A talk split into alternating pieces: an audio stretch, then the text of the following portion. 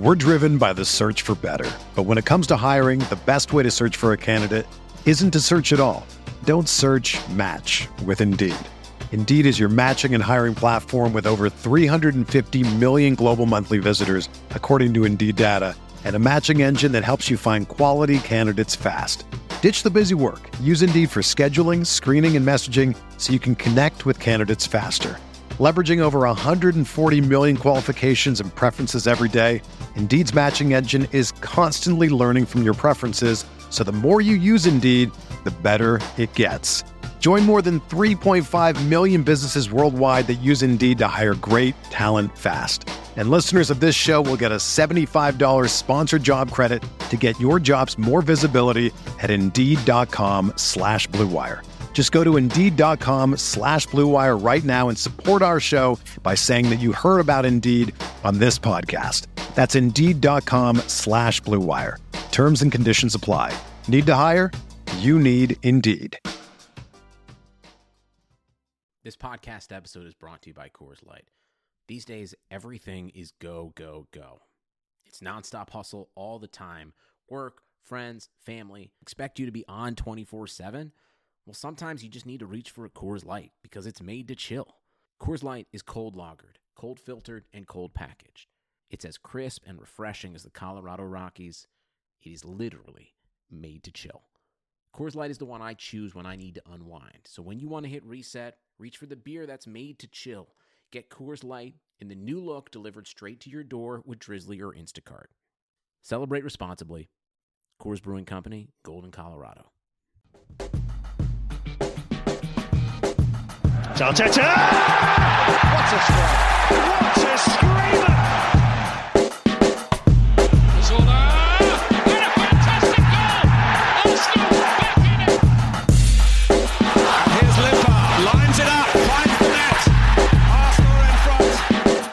Bad day for agendas, but great day for Arsenal. This is the Arsenal Vision post match podcast. My name is Elliot Smith, Blackman, Twitter, Yankee Gunner. Look, if you had strong opinions, and I am not someone who has them, so thankfully not an issue for me, but if you had strong opinions on certain players, uh, this may have been a challenging day for you. But a win for Arsenal is always good. And let's be clear whatever your agenda, whatever your opinions, whatever your takes, Arsenal winning is good and Arsenal players being good is good. And we got that on the day. And I want to say thank you for being here. I will let you know that uh, Dr. Rajpal Brar uh, will be on at the tail end of the podcast. A phenomenal uh, explainer of injuries and recovery time and uh, the importance of rest and strain on bodies. And he does YouTube videos that are great on this. And we've got him on this podcast to talk about Smith Rowe's injury and what to expect from that. Uh, players recovering from long term injury, the importance of rotation, and when the minutes become a concern and things like that. So you don't want to miss that. That's coming up. All you have to do, you can fast forward past Clive and Tim, certainly understand, but if you make it through Clive and Tim, you'll be rewarded with an excellent, excellent conversation. So I hope you will stick around for that. And speaking of Clive, he is here. You can find him on Twitter at ClivePFC. Hello, Clive. Hello, hello. And Tim, you can find him on Twitter at. Hello, Tim. Hello there. Hey, um, just so you know where this conversation is going to go, the excitement of this game is such that off mic before we started recording, Clive and Tim were arguing with each other about who was less enthused by the game. Um, I was enthused. I enjoyed it. I am still, uh, what's the expression, an Arsenal supporter through thick and thin. So uh, you can rely on me to give you the upbeat analysis, but we'll see what these other two uh, Debbie Downers can come up with. Uh, I will start with you, Clive, and I, I think the the lineup is obviously a really interesting thing. Now, I am rarely glad to be waking up at 5:59 a.m. for a kickoff. But I am very glad on this day because the advantage of waking up at 5:59 for a 6 a.m. kickoff is that I was unable to tweet anything about the lineup. Now, had I been able to, I would have said it's a brilliant lineup that will certainly secure a victory. Uh, I did not get the chance to tweet that. All kidding aside, my initial reaction, Clive, was very simply good. He's rotating. He needed to rotate, and he rotated. But I felt in that moment I wish he'd done this for City because that game was always a loss, and this game is there for us. And I, I wasn't sure this game could be there for us with the lineup. So, how did you feel, you know, without the benefit of hindsight, uh, which I realize is hard to eliminate, but how did you feel about his decision to so heavily rotate and, and particularly having targeted this game rather than the City game? Well, I don't. I don't see it that way, Elliot. I think. Um, What a surprise. I um I think the City game, the, team was, was, was fine for the City game. Uh, I think um, you need to have a certain quality of player and technical player for that game, um, and people who are aware of the ball.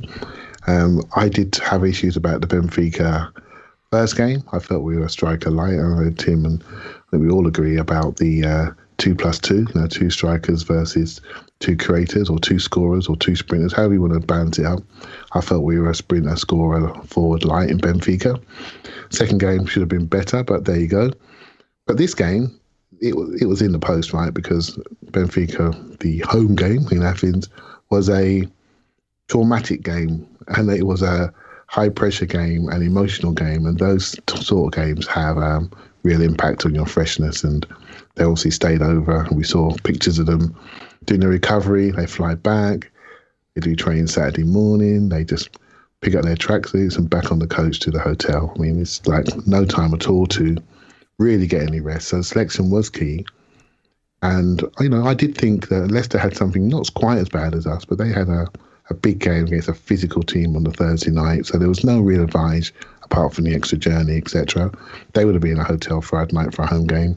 So, yeah, I, I didn't mind the team. I'm not one for lineups. You know that now. I just don't care. I much prefer to look at them as they play and comment on. I assure you, I can pick an. Arsenal lineup that would make you care. well, I well I care, but if I if, but sometimes if you get caught up in the pre the one hour stuff, it can really ruin it for you. It can really ruin the game where you can't see the game. That you got a couple of people in your mind. You're not watching the game through those people's eyes, and you don't see the game. And the connecting to the game is is key. And some games you really connect to, some games you struggle to, right? So um, so yeah, I wasn't bothered. Didn't really see the team that closely. I was out doing a a little run, stroke walk, and those that know me, it's no, it's more walk than run. And um, before the game, so I came back, and um, yeah, just went straight into it. So I was. You don't spill your it. rum when you go for a walk, is the point. no, I don't. I should start taking more of it, hit flask. but uh, yeah, I think, um, yeah, I think I was okay with it because I just knew we were going to be tired, and it's just a matter of okay, this is what we decided. I was pleased to see Pepe play, that's what he's he's a player that I like and I want to see do well. Um, Cedric was an interesting one. I thought Gabriel would play, so I'm not sure what's happened there. I'm still not sure what's happened there. Was he just rested? And apart from that, I was absolutely fine. Just, just get on with it. Yeah. Yeah. I mean, I, I think, look, this is a place for honesty. This is a safe space to express our opinions. I think the problem for me was that I felt, all right, Thursday, Sunday, Thursday, Sunday, then a week off. The game we can win is Leicester. The game we probably couldn't win was City. But he picked his strongest side against his mentor because he wanted to go head to head with him and was willing to rotate for the Leicester game. That, that was my initial reaction. I'm admitting it here because this is a safe space and I want to be honest. But look, it, it all worked out, and so it is what it is. Um, I think what's interesting, Tim, is you know I'm having a hard time getting into Arteta's head from a process standpoint, which is probably for the best. You wouldn't want me there, but you know he he starts getting these performances out of Pepe on the left with Saka on the right, and we've already talked about how Willian has really struggled to find any form on the left and is more naturally right sided. Now, I, you know, I mean, you could debate that back and forth, but I thought it was really interesting that in starting both Pepe and Willian, Pepe goes back to the right hand side where he started against City, by the way, rather than playing Yeah. on the left where he's been good and letting Willian play on the right to maybe try to yoke a performance out of him. Now, irony being what it is, both players were excellent on the opposite side from where you might have thought he'd try to play them. So, do you have any thought on why he has now said, all right, well, when Saka's not playing, Pepe's back to the right hand side, um, and, and Willian's going to stay on the left? And to what extent do you think it might be influenced by fullback selection, if at all? Yeah, so um, first I just want to say I've always been an advocate of Willian playing on the left. Um, yeah, I, I, I can definitely vouch for that, Tim. You've, you've Yeah, said, said nothing just- but that multiple times. Yeah, I've been saying it repeatedly for weeks. I'm just glad the manager finally Prescient. listened. um, so I, I think so. The first thing is I, and I've said this um, for a few weeks now. Like I think we've got to stop thinking about um, rotation, uh, particularly in our forward line, as as something that either weakens or strengthens the team. Now, look, there are some players that are that are better than others, of course, um, in our in our own opinions, and some players we want to see more than others. But and I've, I've said this all season, we have got a lot of depth in attack. We completely switched the front three in two games, and Martinelli didn't kick a ball in either of them. That's like that's seven attackers we were able to use in those uh, sorry six we were able to use in those those front three positions. Martinelli couldn't even get on as a sub and Nketiah and nelson couldn't even get on the bench. We have a lot of depth in attack and as much as a lot of people wouldn't wouldn't guess it sometimes we do have a lot of quality. And what i like um, whether this is by accident or design, and I think it's by accident, is that we have a lot of attackers that can do very different things, and I think that's good. And so I, I think, um, obviously, and Arteta's talked about having um, more tactical flexibility since he came to the club. And you know, I, I said earlier in January when we kind of we finally started playing like a good number ten and and you know i was kind of saying well look that that's great. That's the first step but now we need to be able to involve the other guys. We need to be able to get a tune out of willian and pepe. We're going to need them and we need either to bring them on or be able to start them. And and and i think the honest answer is is it's different strokes for different folks um, and I, I do think it's yes, it's slightly governed probably by fullback selection. Cedric and Pepe just works better than than Bellerin and Pepe. Um, I think, even if I still think that Bellerin is overall a superior player to Cedric. Um, I think when he's got Tierney at left back, he kind of wants someone to come in off that flank, uh, so Tierney can be the overlap. And obviously, Willian's very right-footed, um, and he he yeah he he was much better anyway, just because like his shoulder positioning was just much better. Like his, he wasn't facing outwards and just passing backwards into the side. He was he was on the half turn. And I remember reading something about Arteta coaching that into Sterling, you know, coaching him to have his shoulders forward when he received the ball. Um, but I, I, also think it was probably something that he identified um, in Leicester as well. Leicester have basically got so many fullbacks that they played three of them. Um, even though James Justin is injured, they they can't really make a decision between Castagna and Ricardo Pereira. Um, so they played both of them, and and I think he probably saw a bit of a weakness there um, in terms of, of, of playing Willian off the left and getting Tierney to, you know, getting. I, I think a big part of um, his approach here, Elliot, was getting the wingers inside and getting mm. the fullbacks to follow them inside. And you saw um, how devastating Pepe was. I mean, on um, what's his name on Thomas at left back, which which reminded me for people who remember when Arsenal played at Old Trafford in '98 and Mark Overmars gave a young fullback called John Curtis such a bad time that Curtis was subbed at half time, and I don't think he played for United again. I think he was sold that summer. It, it, it was one of those. It was a kind of woof. Like if, if this was the Leicester podcast, would be saying can we use this guy again? Has his career like been finished? How does he bounce back from this? Like, mm. and it was because Pepe kept pushing in off that flank and forcing him inside. And I think Willian was doing something similar as well. So there was something about this game where I think he wanted more of an overlap from both of his fullbacks and to push those in forward, those um, inside forwards inside. And that I think probably governed his decision to play Lacazette as well. Because if you're going to push your inside forwards inside a bit, you probably want um, a striker who's going to combine who's more likely to be there for the wall pass than the one who's waiting for the cutback or the cross. So I do think I don't think this. Uh, maybe I'm giving Arteta too much credit, but I don't think this was just a. Oh man, the front three I'd really like to play are all knackered. Um, I'm just going to throw these guys out there. Like there, there was uh, don't get me wrong, like Saka and Aubameyang usually play, but I do think that there was an actual plan here that I could follow, and yeah. I'm delighted to see that because that's what I want to see going forward. Yeah, I'm not going to sit here and say we have a a team that's ready to challenge for the title. What I will say is that this front four, you know, the one behind the striker and then the three, or the three behind the striker, however you want to call it, in the four two three one, um, we've got two for each position really, and while I, I, don't know that you'd say our first choice four are the best in the league, certainly there's some devastating ones. Outside of City, our second choice might be. Um, you know, whether it's Lacazette, Martinelli, Willian, Pepe, Odegaard, you know, where you want to switch out Smith. Like they're all players who can come in and start at a high level. I don't know that you'd want them to all come in as a unit in the way that we did in this game regularly. but it certainly worked on this day. And that'll take me to mm-hmm. another point a little bit down the road that I want to talk about in terms of managing this season a little differently than maybe a manager might a, another season. We'll, we'll come to that in a second. But Clive, one of the things that's fun about being in the WhatsApp and doing the instant reaction pod with you is that I, I get exposed to a lot of your tactical ideas and, and analysis of the game uh, in places that people who who aren't there can't, and then I can repackage them as my own ideas on this podcast.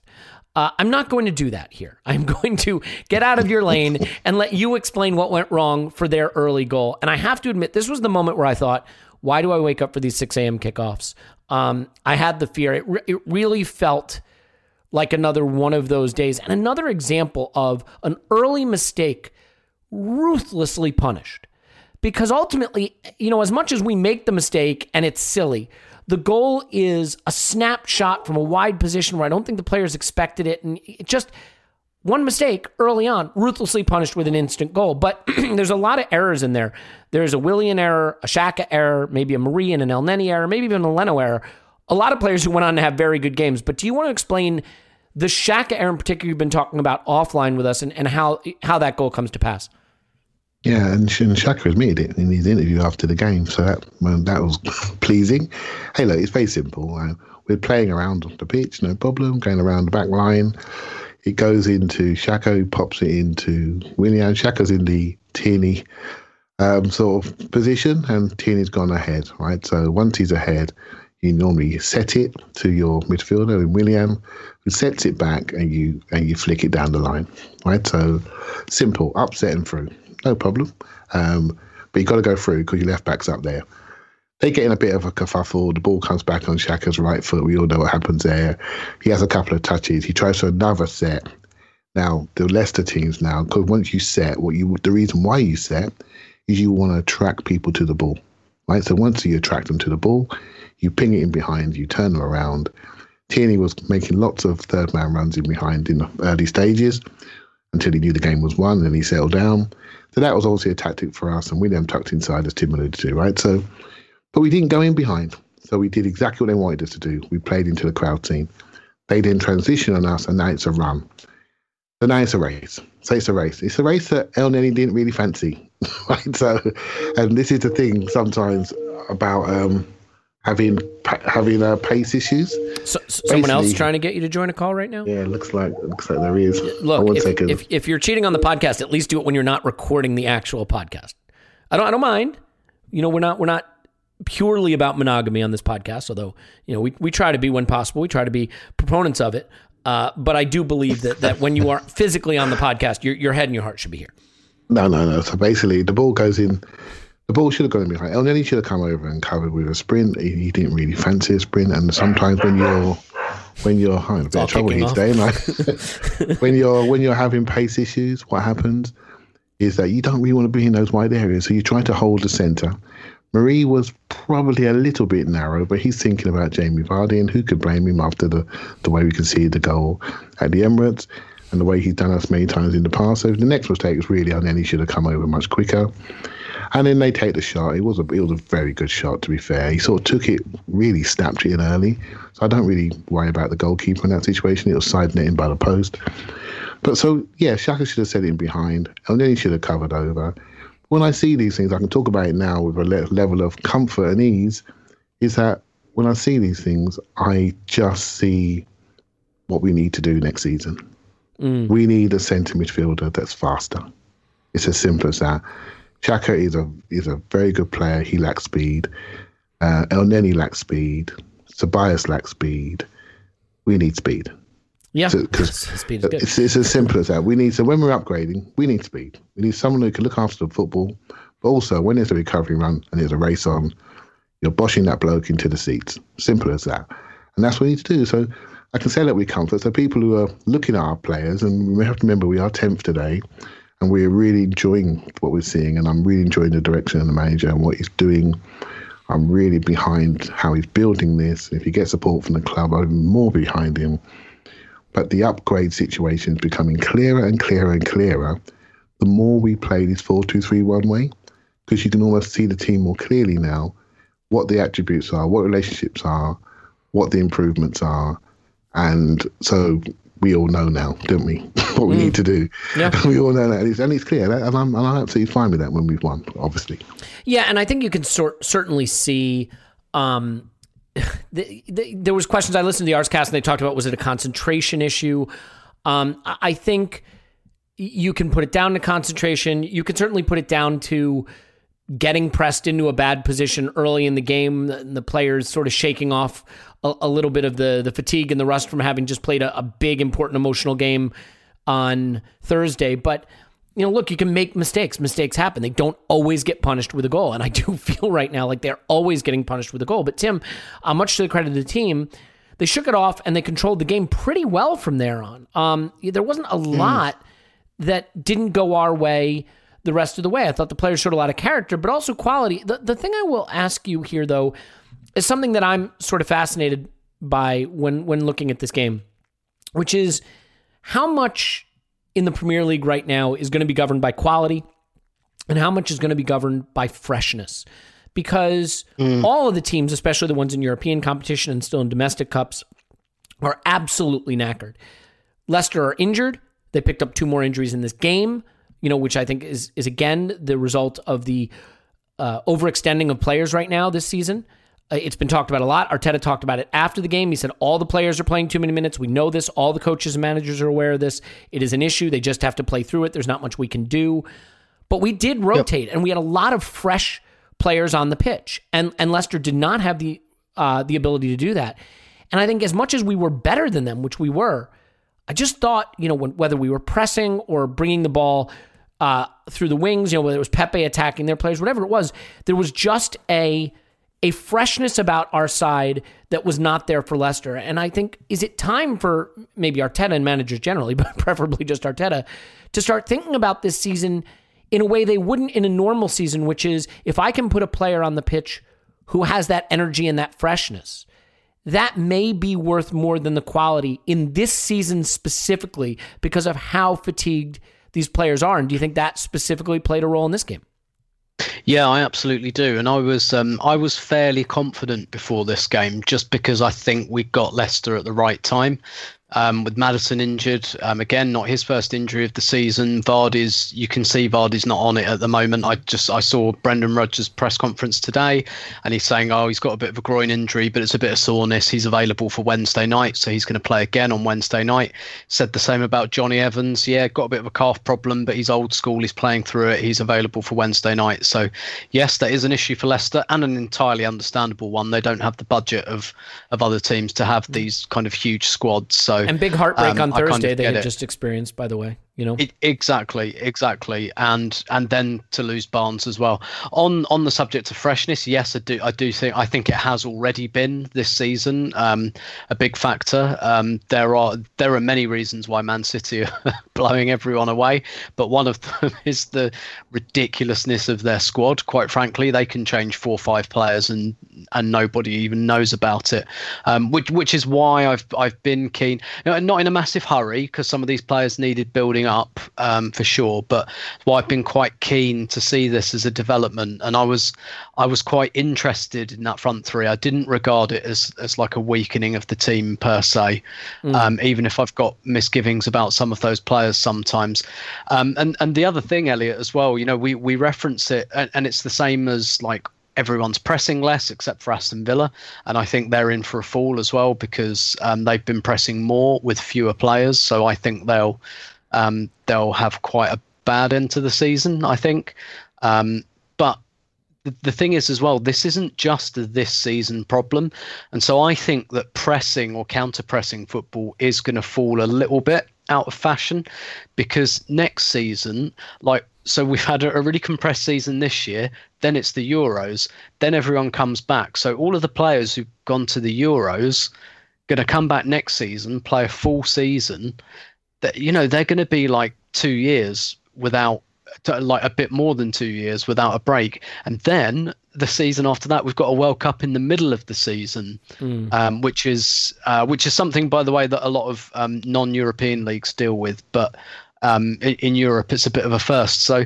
this kind of this this is a long term issue, right? The the the congesting like the congestion of the calendar is not just to this season issue. It's it's going to stay. So I definitely think that um, some tactics are going to adapt, and I also think that's why a, a little part of the reason why City, why City, um, you know, are, are going going in a decent direction. Like I feel mm. like football's come back towards them a little bit with perhaps with controlling through possession. Um, He's spoken so, about yeah. it, Tim, hasn't he? Pep's spoken about running less, hasn't he, this yes, season? And exactly. literally, and it's it's much more. I, I don't know. I, I, I honestly want to watch that City game again because I think we're watching the future of football and not realizing yeah, yeah. what's actually happening. Yep. I honestly think we should watch the Arsenal City game about five times to see what the hell was going on in that game because I don't think it was how we felt on the day. So. No, but even this stuff that City are doing with playing without a striker, Spain were doing that 10 years ago. You know, Spain were playing Fabregas as a false nine when they were winning the World Cup and, and the Euros. Like, do you see what I mean? Like, football seems to have like seems to be slowly jumping back ten years more towards um, the kind of control through possession um, type thing. So, I so in short, yes, I do think freshness is going to be like a very, very big issue um, for, and and will govern, a, will will have a big say about where teams finish at the end of the season. And I do think that that that is in our favour. We do have a big squad. We can swap those centre backs, which we've been doing without anyone noticing. We can put Cedric in for Bellerin. Like we can do a lot of these things and we can rotate that front three. So I, I think that, that that goes in our favour. And if mm. football's going back towards Pep, that probably means it might be going towards Arteta as well. Yeah, that's an interesting point. I mean, you can see it with Liverpool. Look, consecutive near 100 point seasons and competing on all fronts with a, a relatively small squad in the sense of how little rotation they did. You know, they, they relied on their key players for 35 to 38 appearances a season in the league, and it's it's taken its toll. So, uh, you know, I, I think that there may be a little bit of a lesson in this for Arteta, which is, and maybe for us as fans as well, oh, by the way which is it may not be nice to see Aubameyang not in there or Saka not in there or Partey not in there or whoever the person is that you're particularly hot and bothered about having in the team. But if they've just played Sunday, Thursday, Sunday, you know, and, and it's another big game, and you can have someone out there who's ready to absolutely go full tilt 100% against players that are not, that's a big edge because these are all talented players. You know, we're not talking about taking out um, Saka and putting in you know, I don't know, me, we're talking about Nicola Pepe, right? Or we're talking about Gabriel Martinelli or Willian or whatever the case may be. So these are talented players. And I guess now we have to get into some of them. The Willian thing is a discussion, but I don't want to do it first because I think Pepe is a, a guy that is arguably the, the bigger story of this match. Um, he scores a goal, he creates a penalty. Um, he got kicked to pieces. You know what's interesting? Just just a little hypothesis of mine, and Clive, you'll probably disagree with this, but um, I thought Pepe went down more in this game. Now that's not me saying he threw himself to the ground; he was fouled. But if I if I had a criticism of Pepe in a way, sometimes as a player you have to take care of your own protection, and he's a very honest player. A lot of times you see these very tricky, dribbly players who aren't very honest. They get any little tap and they go to ground. Pepe stays up. He really stays up. He rides challenges. He wants to beat the man. And a lot of times I think he doesn't get calls because he he doesn't go down the way he could or the way he should. And I thought in this game, to be fair, he went down. He went down around the edge of the area, went down around the box. He creates a goal with it from a from a free kick.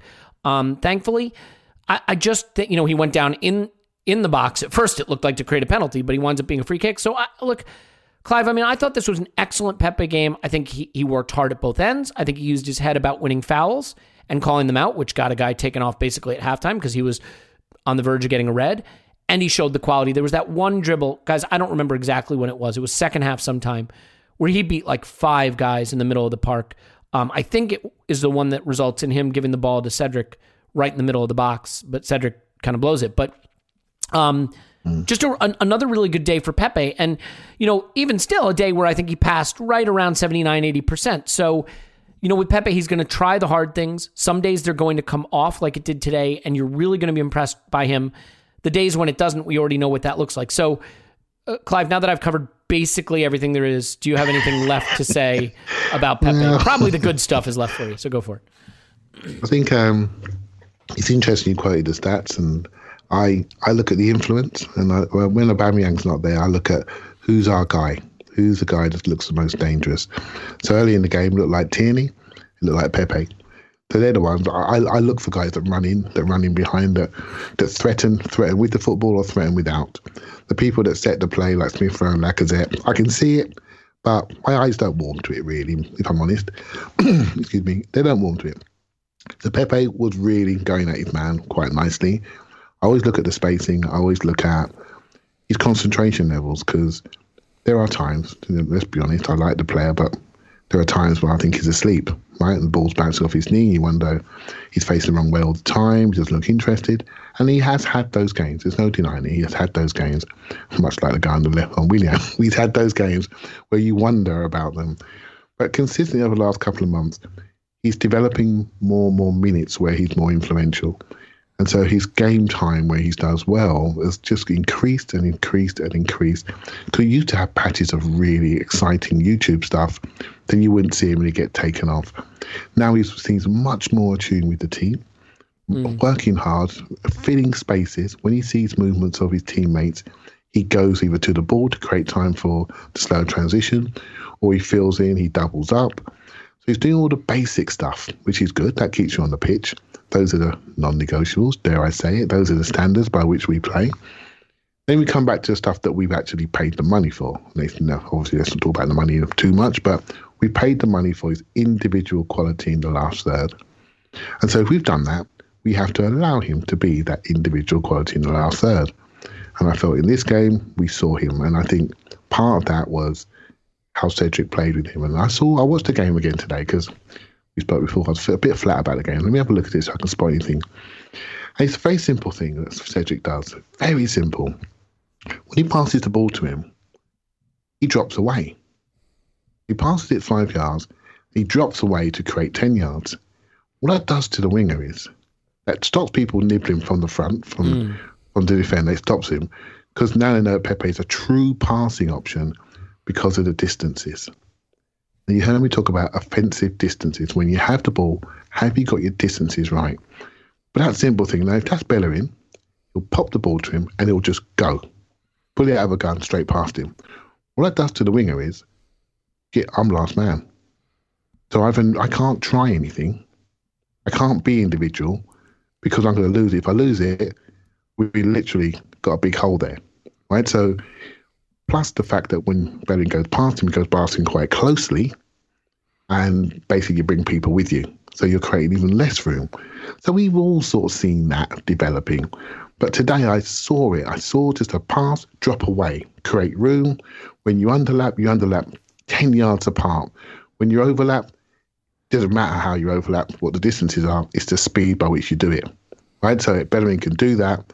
But on the inside, you've got to be cute. The distance has got to be big so you become a true passing option. So when you're popping the ball to him, don't get up behind too close. Distance. So you're a true option and you keep the spacing there. And funny enough, how many one on ones did he have? Got fouled five times yeah. in the game. And it's simple things like this that makes a football match. I look at a lot of these videos and coaching stuff and and I think sometimes people say, oh, this happened because that happened, this happened because that happened. I think there's some primary coaching messages that happen and everything else flows from that. If I was Cedric now, and I've heard you both both say this that Bellerin has been told to underlap. Well, there's there's ways to underlap. There's times to underlap. There's distances within that underlap. You see what I mean? And that's the issue. That's the technical issue. And I think I'm afraid Cedric did it perfectly at the weekend. He actually had a good game by doing less work. And he ended up having the second most touches because he was available and he fed his winger, and we all saw the result. So Pepe's done his fundamentals. He's now getting the ball as he likes it. So responsibility is on you now, son, to drive your man, move, get into your move quickly, like Mahrez does. Get into your game quick. Got it at your feet. Go, go at him, one on one. That's what he did, and um, yeah, I'm really pleased because we need this guy, don't we? A lot of money been spent. Yeah. Need it to work, didn't we? And and it's time to work now. So fair play.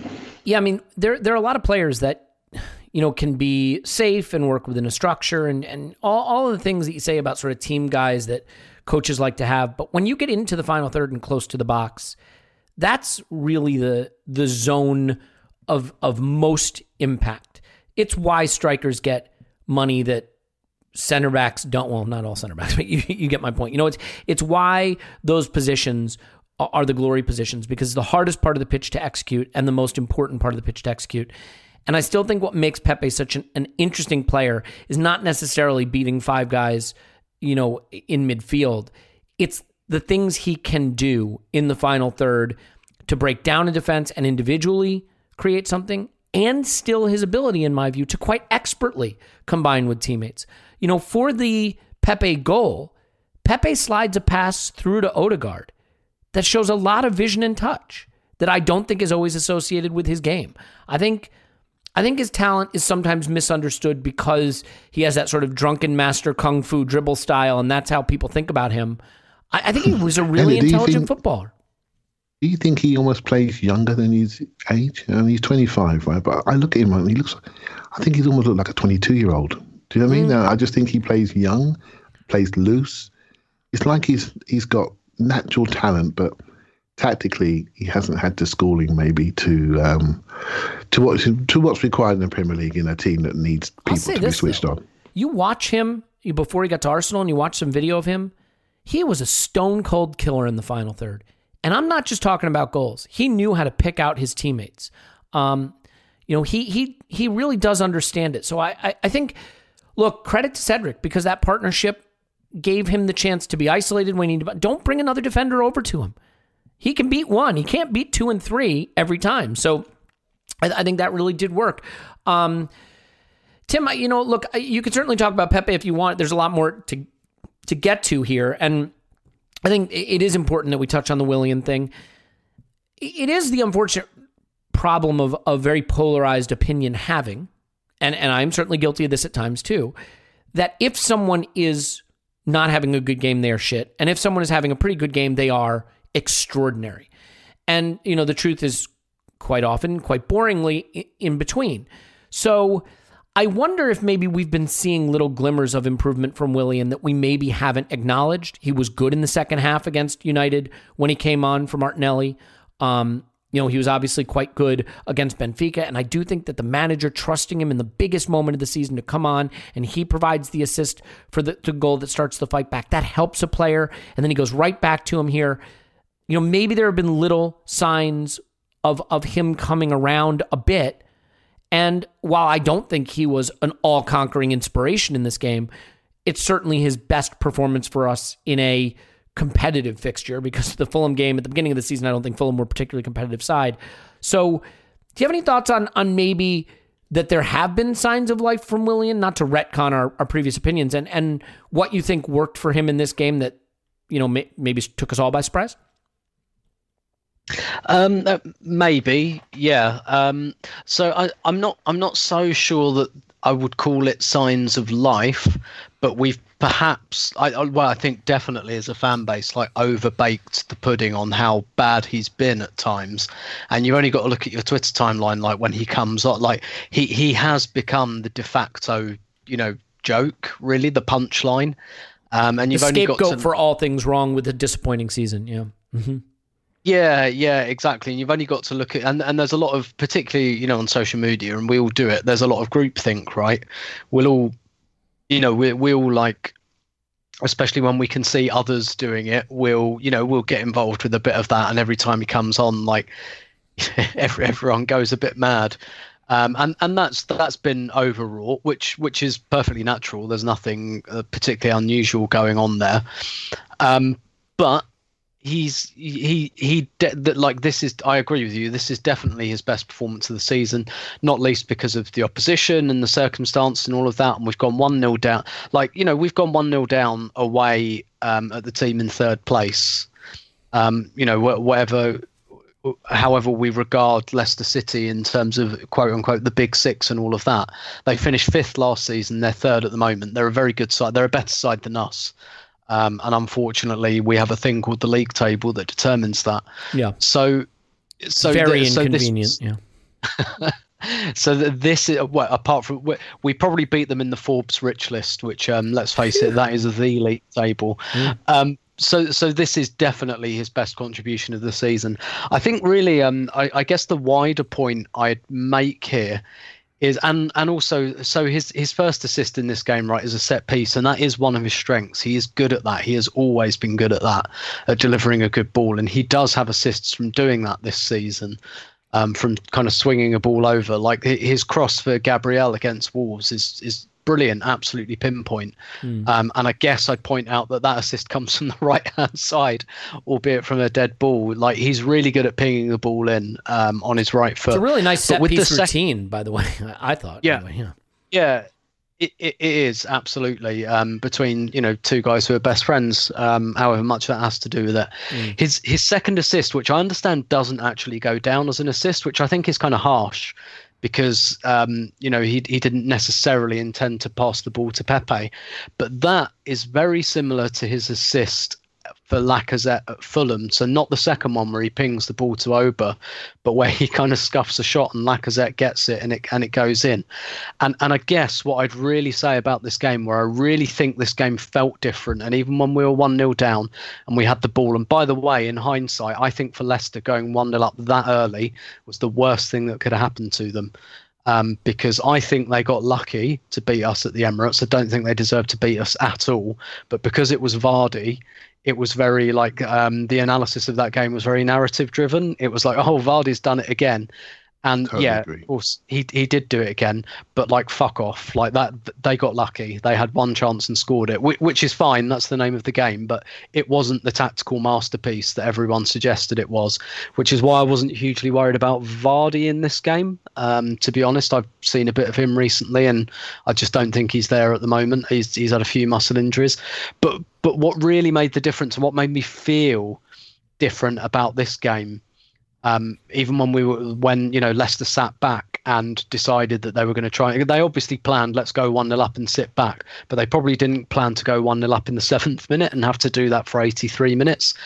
But it didn't feel like sterile domination, and and one of the reasons, I mean, you reference, well, we've referenced like Pepe, you know, committing fullbacks and going inside and stuff like that, and Willian did that too. Um, and and there were far fewer, I think, like hopeful just punted crosses into the box for this one. Just look with that third goal, the amount of bodies in the box. That is the difference, and that is what we haven't seen enough of from Arsenal this season. So it's not a totally clean pass to Willian, and Willian is not a clean assist for Pepe at all. But when you have bodies in the box, those things will bounce you. If you've just got Aubameyang standing there trying to get onto like Tierney's 50 foot high crosses, like it, you know, it, it's got less chance of happening.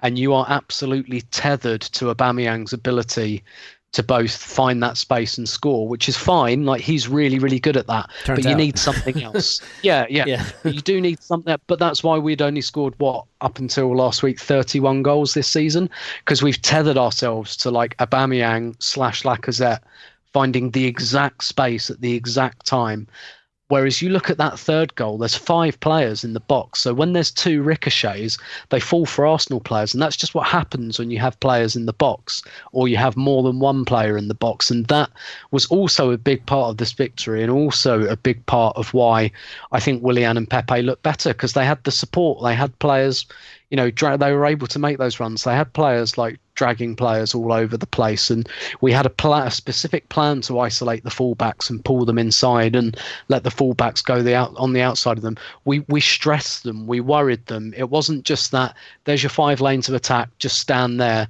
and hope Aubameyang can do something. There was interchange, and it was it was much better. And it's why about ten minutes after Leicester scored, I was like, I was expecting us to dominate possession, but I was really expecting it to be sterile, and it didn't feel that way, and that's why I think. Yeah, and I got yeah. a level. Yeah, go ahead, please. I would say to Tim's point that he had support. I think we had intelligent support. I think that's really key. I think the intelligence index this team has gone up since Christmas, and so there's a level of intelligence and working together that's coming. I do see that. I totally agree about flooding the box. That's definitely something that we're doing more of. Again, we're trusting each other in possession. You flood the box, you're demanding a certain service, and when it arrives, so the movement is everything. So thinking forward again, I can't help but think forward to what we need in the in the upper end because we haven't scored enough goals. there is upgrade opportunities there. I think we can all see them. But I think it's more important to have forward thinking players. And I think that's what Man City have showed us. Have forward thinking players that move at the right times, know when the ball is coming. And we're to see more of that. And one thing that's really struck me in the last two games is the composure by which we're playing. So when you rewatch the games and just watch them again, it's just so much calm on the pitch. There's mm. so much calm. And it really, I don't know if I'm calm when I'm rewatching, but you just look at it. Even the last 10 minutes of Benfica, it was calm. It was surgical. There was a confidence.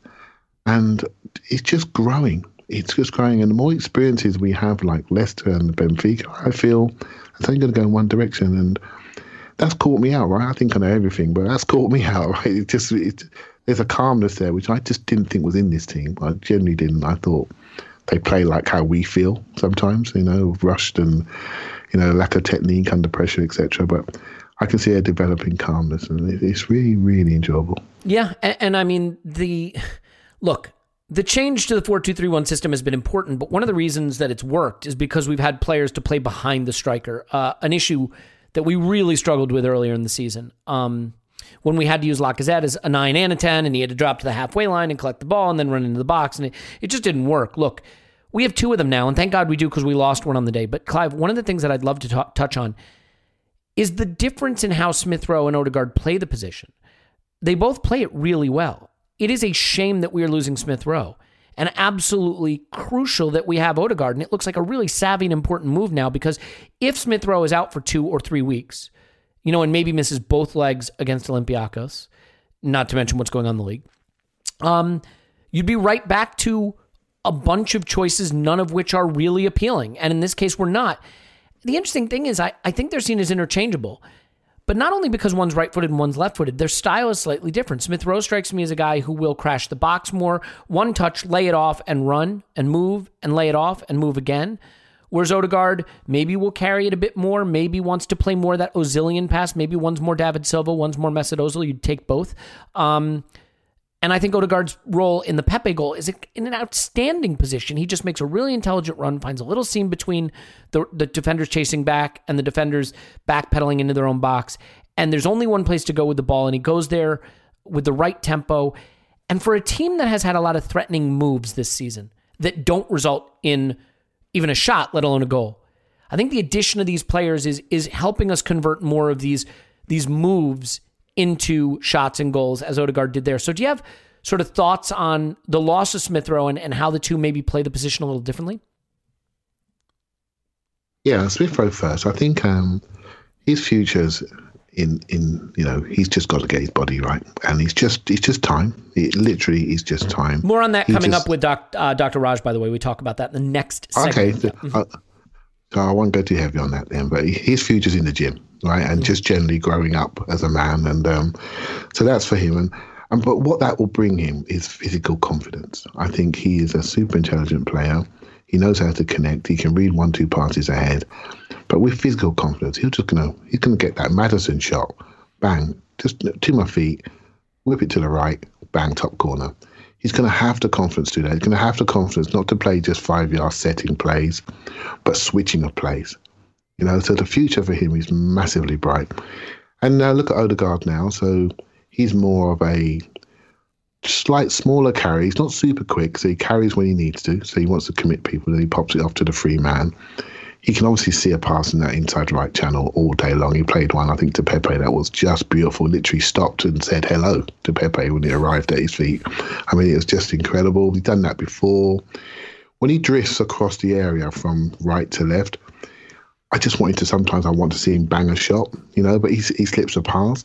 So for us now, we've got to trust that he can see stuff that we can't see, and then we've got to keep moving and running because he will find the player. He will find that reverse if he needs it. He'll do whatever is required. A little bit Ozil like. Sometimes I wish Ozil would shoot on the edgy area, but he he doesn't want to ruffle his boots up, so he would like try and play a pass. I think other Odegaard's a bit like that, but I have seen him shoot, and I think that's something that obviously coachable. I like I like the both of them. One's out, great. Odegaard comes in, but there is an option, and the guy I know he's already Superman, but we could easily play Saka in there. Now we've found Willian. Now we've found Pepe. We got Martinelli to come in who could play off the sides. there is there are options, and just just think of that front four as like a front four diamond, and that, that working together, and then we normally add a fifth person, be one of the fullbacks that comes and join in to make the five in attack. Front four diamond, that's the key, and you get a level of rotation, which is going to be the future for us. So. I don't mind seeing Saka inside because now Willian has found a bit and, and Pepe on one side. That could be incredibly exciting and get a bit of rotation in there. And sometimes injury provides an opportunity. And, and for all that Smith Rowe's done for us, he's saved our Arsenal Christmases and saved our saved our year. He's still a young man, and we've got to allow that kid time to grow into the player he could absolutely be, because he is super super intelligent. So, yeah, Odegaard comes in, and I'm I'm quite comfortable with the other options, as we said earlier. Well, Tim said we've got a lot of attacking mids, a lot of them. We've got another couple out on loan. We've got a lot of attacking mids that can really do well in that area. And seeing that come a new option could be something quite exciting. Yeah. Yeah. I, I think it is important for us to to not just think of players as interchangeable pegs in in a system because they are both tens in this system. And I, I do think that they they bring something different to the way they do it. Um, uh, Tim, I don't want to shut you out of that, but let's not go too long. Just um, do you do you have a thought on on what will come from this? I mean, the one the one sort of knock on effect of this is Arteta does seem to have settled in, and I, I look, it's hard to predict what Arteta has settled into because he's he's shown a willingness to change sort of out of the blue. But he had started to settle in on Odegaard at 10 and Smith Rowe on the left as one of his preferences. It certainly seems like now with Pepe having had a good game here and Smith Rowe not being available, that we're probably going to see a lot more Pepe in the first choice, back to the left with Saka on the right, mm-hmm. Aubameyang up top, and Odegaard at 10. But do, do you think that that is the knock on effect of the injury? And, and do you sort of agree that Odegaard, an excellent option, an option growing into our team, but a different option in the way he plays that position? Yeah, I, I, think it could open up for Pepe. I think it'll open up for Martinelli um, as well. I do think we'll see him get more minutes um, as a result as well. Um, we we kind of go through this every time. Every time someone doesn't play for a couple of games, you go, "Fuck, they're never going to play again," and then they come back in and, and like put three games together. And and I think it's just it's just something we've we've probably got to get used to. With Odegaard, I don't have too much to add. I agree. He's he's a bit more Özily um, in terms of you know he's got that he's got that very like nice language style to him, and I and he he drifts over to the right as well a lot like Özil did. Whereas Smith Rowe I think is busier, but perhaps doesn't have he doesn't have like I think they are just very different because Smith Rowe basically moves and connects a bit more, but I'm not sure that Smith Rowe has the pass that Odegaard has. You know, like the absolute defense splitter. Mm-hmm. Um, yeah, I agree. I, I do I do think so, you know I what Clive was talking about there with Smith Rowe shooting more. We will see that. Like um, I saw this kid do it in the youth team. Like it, it, might not be this season, but we will see him score goals and take shots on. He can do. It. He's a great long range shooter. Yeah, Tim, there's a video, isn't there, of him scoring a youth goal against Sunderland. Sunderland. He curled one in from the right. And this ball, I don't know how it moved like that. It just curled from the outside in, from yep. left hand side. So it's there, but obviously it's levels. It's men's football. it's there. Just, it's just, it's just, it's just time, mate. It's just time. Yeah yeah, he's got to, he's just got to take it on. Um, but yeah, like I, I, again, I think they're they're two players that you can just look at and say, okay, Odegaard suits this kind of game or suits these kind of teammates, so we'll drop him in today. Smith Rowe, you know, perhaps we want to go a bit more counter pressing or whatever, so we can drop him in. And, and again, different strokes for different folks. And I, I do think that is the type of squad that Arteta is is trying to build. Um, just having those different options that can slot in and out. And maybe that's why he'll be so heavy on the kind of the pattern play, I guess, and some of the stuff I know I've been complaining about about it being too structured. But maybe he's looking at it from the point of view that if I structure the hell out of it, then I can just drop pieces in whenever I like. Yeah, yeah, and it's so. Then, in terms of dropping pieces in, I I think Tim that we are sort of settling down at, at the top end of the pitch. The irony is that scoring goals has been an issue for us for so long, and now I think we feel a bit of calm about that part of the pitch. I, I was really impressed by the way in this game, and I know some people would say that it's it's a naive thing to do. I like that we kept our foot on it, that we continued to try to press for mm-hmm. more goals and not sit back and, and defend. I mean, look, there are levels to that. You don't have to leave yourself totally exposed. And I know there were people that when Vardy goes through and Mari does the brilliant job stopping him, there was there was some gnashing of teeth about how are we getting caught on the counterattack with a lead at Leicester. But I, I prefer that we try to go win games and continue to keep teams under pressure and continue to have problems for them to solve as opposed to just making it easy. So it, it sounds like you're agreeing with that, which maybe leaves us an opportunity to also send some praise the way of Pablo Mari, a player who I've probably been a little unfair to, and ask is now one of the biggest questions what uh, three of the four starting back four are. Because while Tierney is locked in, and while I think Bellerin is a better player than Cedric, there's no argument that Bellerin is playing better than Cedric at the moment. Mari made a good argument here. Gabriel's been a star mm-hmm. of the mm-hmm. season. Holding's mm-hmm. done very little wrong, and Luiz, you never know what you're going to get. So, I mean, is is it the back four now that becomes the shift of focus in terms of what our preference should be? Maybe, but I, I, I still think that that will be um, a kind of different strokes for different folks. And and by the way, I think um, Luiz in this game, the way he really really veered over to the right was a was a big part of how like Cedric was more able to kind of overlap and how Pepe was more able to come inside. Like Luiz was playing almost like a right back at times, and then we had like Xhaka dropping in almost like a left back, and it almost turned into to a back three, which I think was about guarding against that counter attack without without um, doing that by taking like attacking players away. Um, and and so I, with with Pablo Mari, I think this is really really interesting because it, it's just one of those rare occasions where I actually have a little bit of an insight on a player who's who's not that well known before before he arrives, which I usually don't because um, you know, I watch, I guess, three leagues quite intently, and I don't watch anything else. So, if we sign a player from Germany or Spain, I rarely know that much about them other than their name. Um, but with Maria, I think I think there is like a perception. I'm not going to call it an issue because it's not a problem, but because he's just built so much like Per Mertesacker, I think understandably people have taken the leap and thought that that's the kind of defender we've got, and it's not. Like he's much more like Gabriel. He's you know he's much more like touch tight, high up the pitch. Um, very good at scooting over into that into that kind of le- and protecting the left back. Like he, he's a good um, he's a, if is your left back, Mari's a good option to have because he's he's very experienced at covering you know covering that flank. That's exactly what he did for Flamengo, who had Filipe Luís at left back, who's a brilliant left back, massively underrated. Um, one of the best left backs, I think, in, in Europe in the last 10 years. It's just unfortunate for him that probably the best left back in Europe in the last 10 years was also Brazilian in Marcelo, mm. but brilliant left back. And, and, and so I think people are maybe um, have made uh, some assumptions about the type of qualities he brings that he doesn't.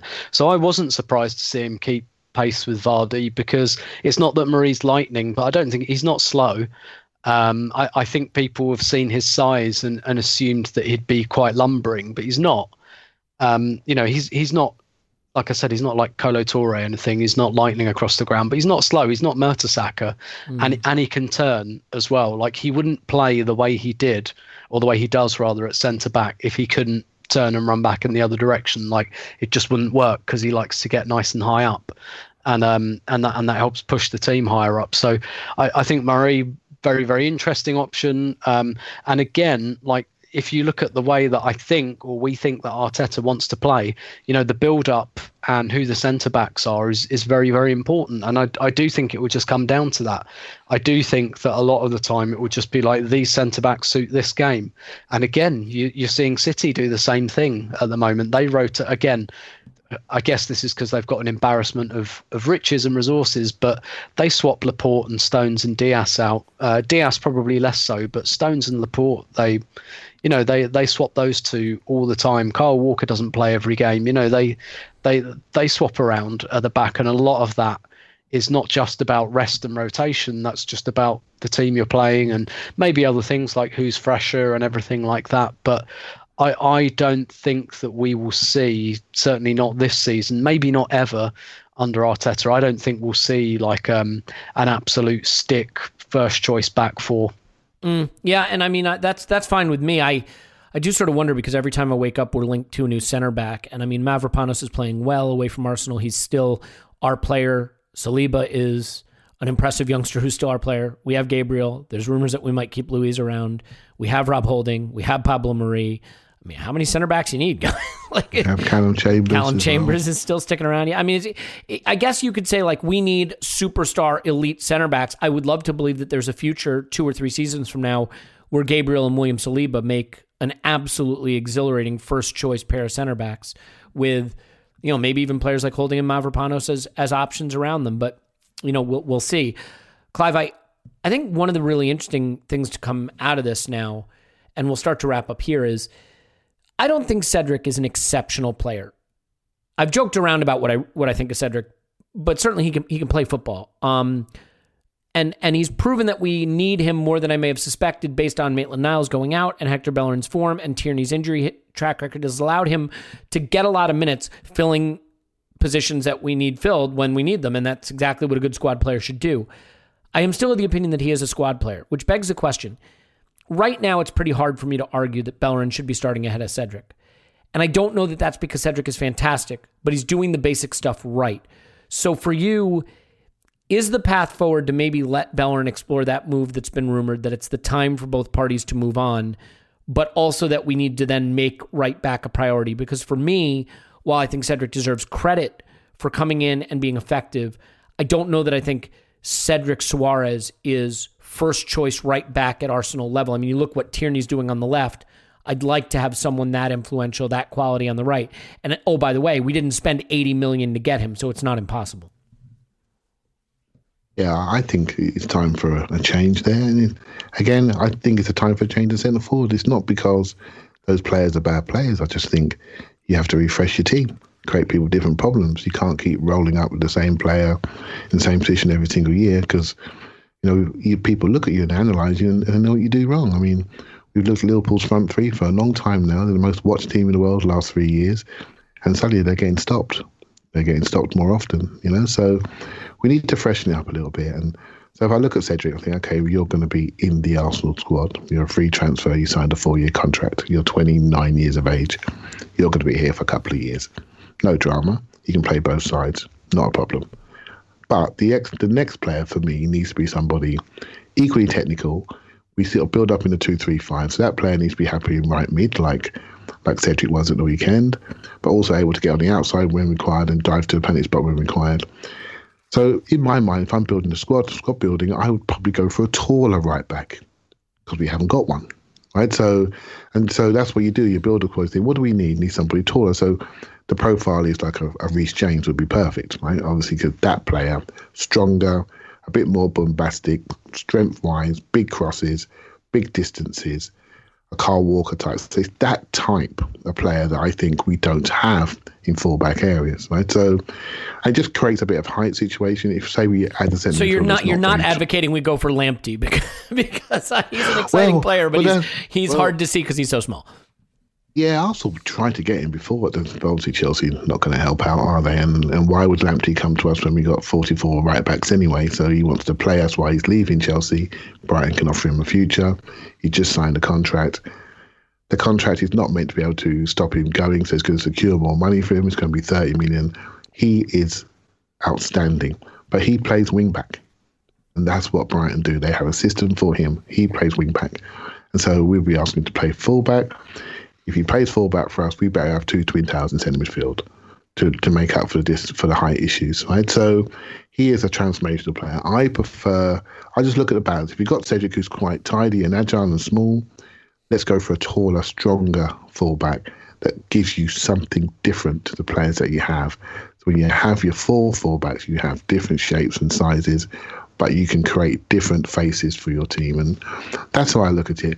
But if we were to get a Max Aarons, who I, I know is also a very good quality fullback, very similar to Cedric, but obviously younger, used to play at Luton, used to be number 10 when he was young, really good on the ball, really technical around the area. If also going that way, then that's another good option. Um, but yeah, I'm I would go for a taller, stronger player and just change it. It's, it's the way of the West, you know. They all go in the end, right? But we're still here. It's just the way of the West, I'm afraid. Yeah. Well, all right. I, I feel like it would be wrong to end this segment and move on to Dr. Raj without Tim at least giving a pat on the back and an attaboy to, to Granit Xhaka. Um, it, it is interesting mm-hmm. how polarizing some players become. And anybody who, who has listened to me knows I'm not a huge fan. I think he limits us. I think he's a player we need to move away from.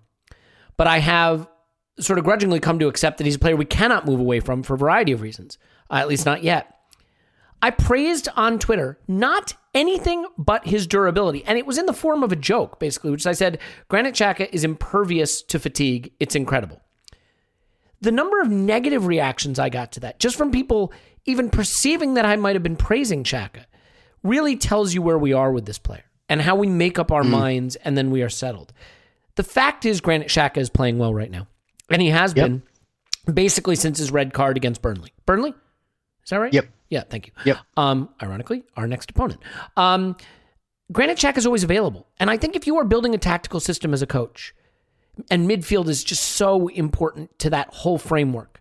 Having a player who you can write down on every team sheet for every game for an entire season is so powerful for you because it lets you know the system you're building and working with. I mean, Mm-hmm. You know, whatever you think of, you know, a player like Thomas Partey, he needs to start being more available for us so Mikel can build a system that gets the most out of his qualities. And that is true of any player. It's one of the things that makes Aubameyang so extraordinary. In his yep. 30s, built on, you know, a lot of people say, oh, Xhaka can play every game because he doesn't run. Well, how do you explain Aubameyang then? He can play every game and he runs like mad. Just some players have that knowledge of their body, that training, that ability. And actually, Dr. Raj and I will touch on this in just a bit. But so I think Xhaka deserves credit. And I think sometimes the way you can deliver that credit is by recognizing that a player has challenges. I mean, look, he's at fault in a in a manner for the goal we concede. But I still mm. think he comes back. He plays the game really well. He's always available, and his reliability of appearances in the middle of the park is an important backbone for for Arteta building really anything. Yeah, absolutely. But yeah, exactly. And particularly given the position he plays um, in the spine of the team, like a, a really, really important position. I, am glad you referenced the first goal there because I, I, think the thing is, I mean, yeah, he gives the ball away, and and obviously giving the ball away on the touchline near the halfway line, you don't usually expect that that guy's going to run through unchallenged and score. Um, largely thanks to your midfield partner running away, mm. and, and he's put um, in a pretty tough spot by Willian, giving him the ball there. To be frank. Yeah, yeah, yeah, exactly. But how would we and this is the thing. So, I, I, guess the first thing to say with Xhaka is I've still got trust issues, and they'll take a long time to go away because mm. I feel like I've been here before. I feel like I've been here where he's played 10, 11 good games, and you think, okay, because like no, I don't think anyone's contention or anyone sensible's contention has ever been this is a terrible player who does everything horribly because he's clearly not. Like the the reason he's so polarizing is because he has big useful qualities and big horrible flaws. And and and this is the thing right? Like i feel like we've been here before where he's put like 10 11 games together where you don't see any of the horrible flaws and you're okay maybe we can trust it. Oh no he's just kicked the referee's head off or like i would like, pay to see that though. or like wiped his ass on the shirt and um you know revealed an i love spurs tattoo on his chest or something you know? Like you you always feel like just as you begin to trust him like that that's probably going to happen at, like one of those things will happen at burnley next week weekend. But but what's interesting is that um, I think like even four five weeks ago, he'd have got a lot more heat online. Like my timeline would have been on fire with that first goal at him, um, whether he deserved it or not, which I, I don't think he really would have. But that kind of doesn't matter. And and actually, people were a lot more discerning this time, which I think speaks to the quality of his performances recently.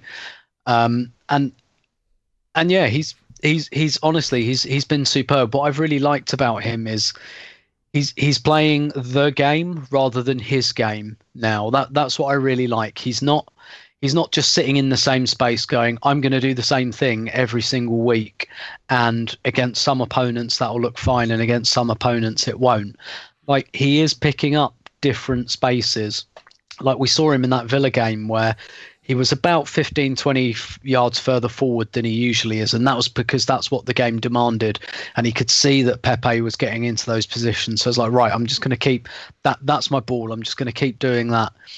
And and then this game you know like i said he, he kind of scoots across almost into left back which we've seen him do before and, and don't get me wrong, I don't doubt that some of this, a lot of this is built on tactical instruction as well. But he is carrying out subtly, not not like enormously different roles, but slightly different roles, um, depending on what the game demands. And and the other thing is as well, like he's just, um, I mean, he he does remind me of Luiz at times in that he can be technically so clean when he's foc- when he's properly focused and you can see it when he's properly focused he is technically so so clean and he just get the ball back like when he becomes almost like production line style um you know like mm. conveyor belt like yep give get thanks give get thanks like that is good Xhaka when he just reaches that stage where you know he almost looks like an automaton or something and uh, and he just keeps repeating the same movement over and over again. That that's good Xhaka.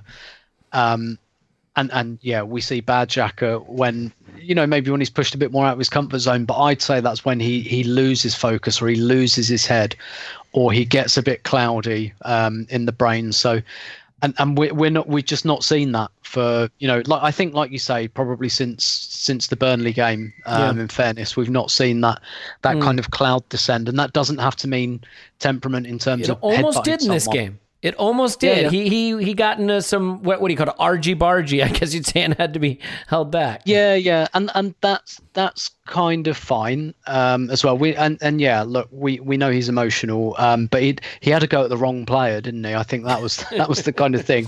Uh, instead of Iheanacho, he's having to go at Albrighton. But I I'm fine with that, so long as he doesn't take it too far. I'm fine with our players standing up for themselves and telling it. Like when Tierney, um, you know, it went viral, didn't it? That clip of Tierney calling someone a diving cunt um, against Benfica. Like in Tierney, we're like, well, hey, there we go. But when Xhaka does it, we get the fear, don't we? We're like, oh shit, is he going to like knock him out? Before, yeah. exactly, exactly. But I, I, I think he was all right on that one personally. Yeah, and and I'll say this, and I'll, Clive, I'll let you have the last word. Um, I think of Shaq as sort of how I thought of Giroud, which is to say that I recognize his qualities, and I think that they are qualities that deserve credit. Is very good. I also recognize that I think we need a better first choice option in that position. Now, the problem with the Granit Xhaka is he is not wired to be the third or fourth central midfielder at a club. I don't see Granit Xhaka ever being the guy who's like, you know, bring me on for the Europa League group stage games, coach. You know, maybe when he's 32, 33, not at this stage of his career. But I mean, it, it is very much the point. Like you look at Santi Cazorla, you know, Granit Xhaka is not in Santi Cazorla's class, not close. But Santi Cazorla didn't help Arsenal very much the last year he was at the club. You know why? Because he wasn't on the pitch at all. So, you know, we've had a lot of players that we really liked, whether they were Robin Van Persie or Thomas Rosicky or Jack Wilshere or Santi Cazorla or, you know, you can go on and on and on. Um, I'm not going to pick Ramsey or Eduardo, people whose careers were ended by bad challenges, but, you know, guys who we valued, but ultimately could not be on the pitch enough to help get us where we want to go. And while I think there's a, high, a, a much lower ceiling on Xhaka's play, to have him available every single game must be a tremendous relief for a coach because everything can kind of pivot around that. So, Clive, a, a final word on Xhaka, who I I think you know, if this is a great day for agenda, like I started off saying at the top of the pod, if you can't watch this game and praise Willian and praise Pablo Mari and praise Cedric and praise Xhaka, like maybe not the best day for agenda, but important to be able to see these players for who they are on days when they deserve credit. Yeah, I think Xhaka is. I, I still think he's the leader dressing room, along with Luiz. They really run the show. Um, I think he's a valuable player for the manager, a first-time manager who's needs to make sure his dressing rooms run with the right standards. To me, he's obvious he's leader of the team, and basically, where he's improved on the pitch, I I actually think I never thought I'd say this. I think his feet are getting faster. I think he's preparing much more when the ball's arriving to him. So I sometimes think if he played that blind, and I look again and he's had a good scan around. So he's focused as the ball's arriving. He does his preparation work. And the real indicator is he does that little dive on the ball much less. When he hasn't seen the next pass he loses his picture, he just dives on the ball and lands his stomach on it. And but when you start doing that a lot, you they basically mean you've got yourself in a bit of a tiz, right? You don't know what to do next. So he's trying to buy a free kick. He's doing that less because the ball's flowing through him more. He's going forward more. He's setting the example. He's rollicking on any when he goes back too much. Yeah, I just think he's playing much, much better. And I didn't think he would speed up his agility because we all thought he's got diving boots on. But yeah, he's looking good and he really gets us going down that left side. And the players trust him. They want that ball. They all know he's going to do it. He lets the ball run across him and he just fires it in. It's like clockwork. But that's exactly what you need in a team clockwork. More of it. Less uncertainty, more certainty. And um, fair play to him. He is clearly our best centre midfielder this season. The best centre midfielder's been injured a lot. But I do agree with your point, Elliot. I'd like to see three really good ones and a couple of young ones. Mm. I can't see him in a rotation role. I just can't. I, I, think he needs, he's fully invested. I just can't see him resting. Can you? I just can't see it. And it's going to be a challenge going forward. Yeah. And, and I mean, it's, it is the, the classic point that you can say that Xhaka is not good enough and we need to do better. But if you look at our squad right now, and I said you pick a central midfield, how are you picking one that doesn't have Granit Xhaka in it? You know, I mean it, and it, it is it is what it is. I mean, so we'll, we'll we'll see what happens. I mean, I'd be curious if Arteta would try to do Partey and Ceballos together. Um, not a great time to be mentioning Ceballos' name after what he did against Olympiacos on Thursday, but we'll see. We'll see how it plays out. Look, uh, I've got a, a, little chat, a 20 minute chat with Dr. Raj coming up next about Smith Rowe's injury. Recovery from long term injury, the effect of all these minutes building up, and and why rotation is or isn't important, and, and who it's more important for. So I hope you'll stick around for that. Uh, Clive's on Twitter at Clive PFC. Thanks, Clive. Thank you very much. Uh, Tim's on Twitter at Roberto. Thanks, Tim. My pleasure as always. Big week uh, for Patreon if you want to be on there, and we'd love to have you there. I realize, look, if it's not for you, don't do it. If you can't do it, if you don't want to do it, absolutely do not do it. In fact, it's the worst. Don't do it, but do it. But don't. But but do it if you can do it and want to do it because we're gonna have lots of good stuff there, and and uh, it means the world to us to have you there, but it also means the world to us to have you here. So that's the message. I hope it was as clear as it felt as I was saying it. We'll take a break. We'll tell you about uh, some interesting stuff, and then we'll come back with Dr. Raj after this. Stay with us. Hey everyone, before we get started, I want to tell you about Blue Wire Hustle, a brand new program where you can host your very own podcast here at Blue Wire. Hustle was created to give everyone the opportunity to take your podcast to the next level. Or, if you want to host a podcast and just don't know where to start, Hustle is the perfect place for you. As part of the program, you'll receive personal cover art, Q&As with Blue Wire's top podcasters, access to our community Discord, and an e-learning course full of tips and tricks. And on top of that, we'll help you get your show pushed out to Apple, Spotify, Google, Stitcher, and all other listening platforms. And the best part is, you can get all of this for only $15 a month. That's the same rate as any other hosting site would charge you just for the initial setup. So whether you're starting from scratch or have an existing show that you want to grow, Hustle is an open door to leveling up your sports podcasting experience. Acceptance into the program is limited, so get your application in today. To apply, go to bwhustle.com forward slash join. bwhustle.com forward slash join. Check out the description box for this episode to find out more, but that's bwhustle.com slash join. And now I am delighted to introduce Dr. Rajpal Brar. Uh, you can find him on Twitter at the number three CB Performance. 3CB performance, as in three center backs performance, as in the system we never want to see coming back at Arsenal. It is my absolute pleasure uh, to talk to Dr. Raj because his information is my absolute go to when I am hyperventilating about an Arsenal player leaving the pitch with a bit of a limp, or uh, in Smith Rowe's case, maybe a little more than that the other day. So, Dr. Raj, a pleasure to meet you.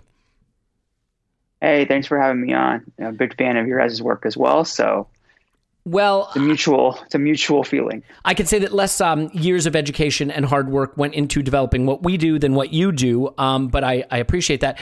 Before we get started, just real quick, is there anything you want to say, sort of about your background in this, or what what started you in being interested uh, specifically in sports related injuries? I know you're a Lakers fan. I won't hold it against you, but um, do you want to just give the listeners some sense of uh, why you do what you do?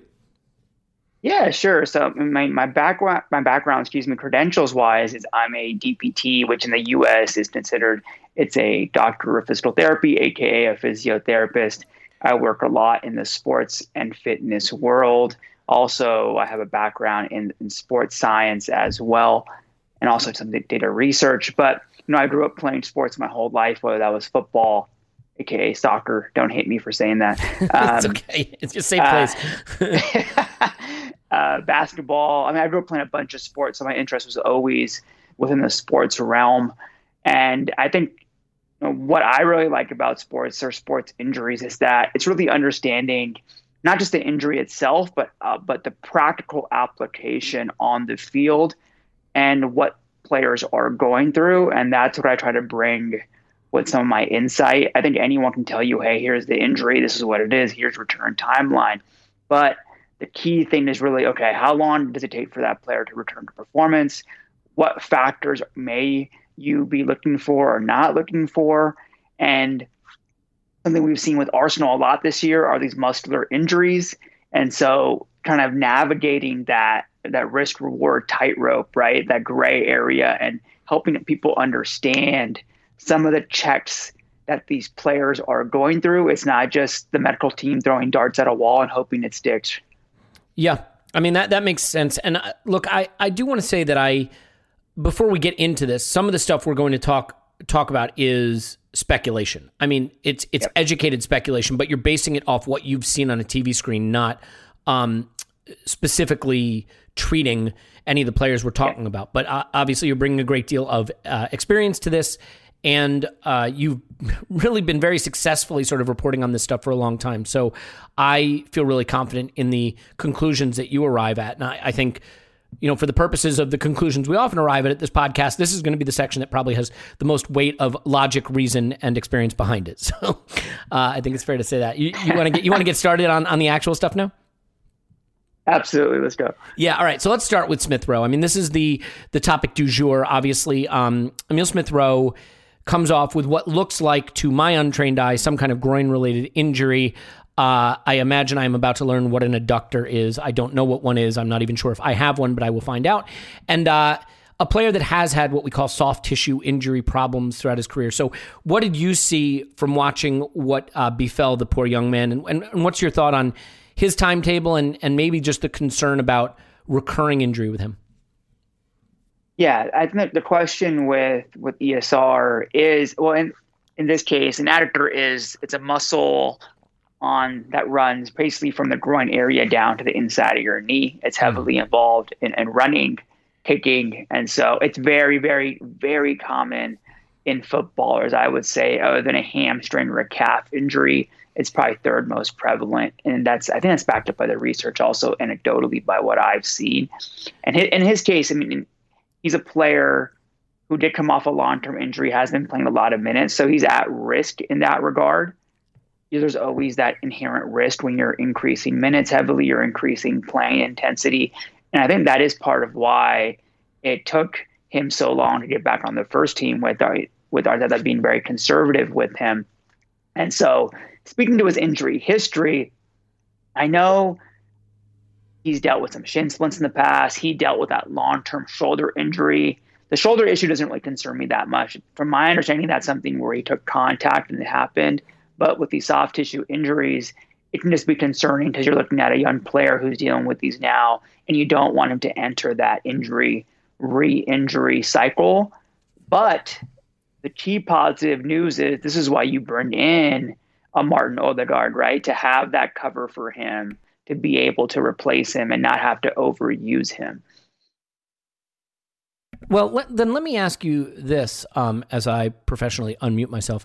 Um, when you look at a player like ESR, mm-hmm. who, in my view, seems to have what you know what the layperson would call injury problems or injury concerns, and you look at players like Granit Xhaka or Pierre Emerick Aubameyang, very different types of players, you know, both of whom have been extremely durable throughout their career.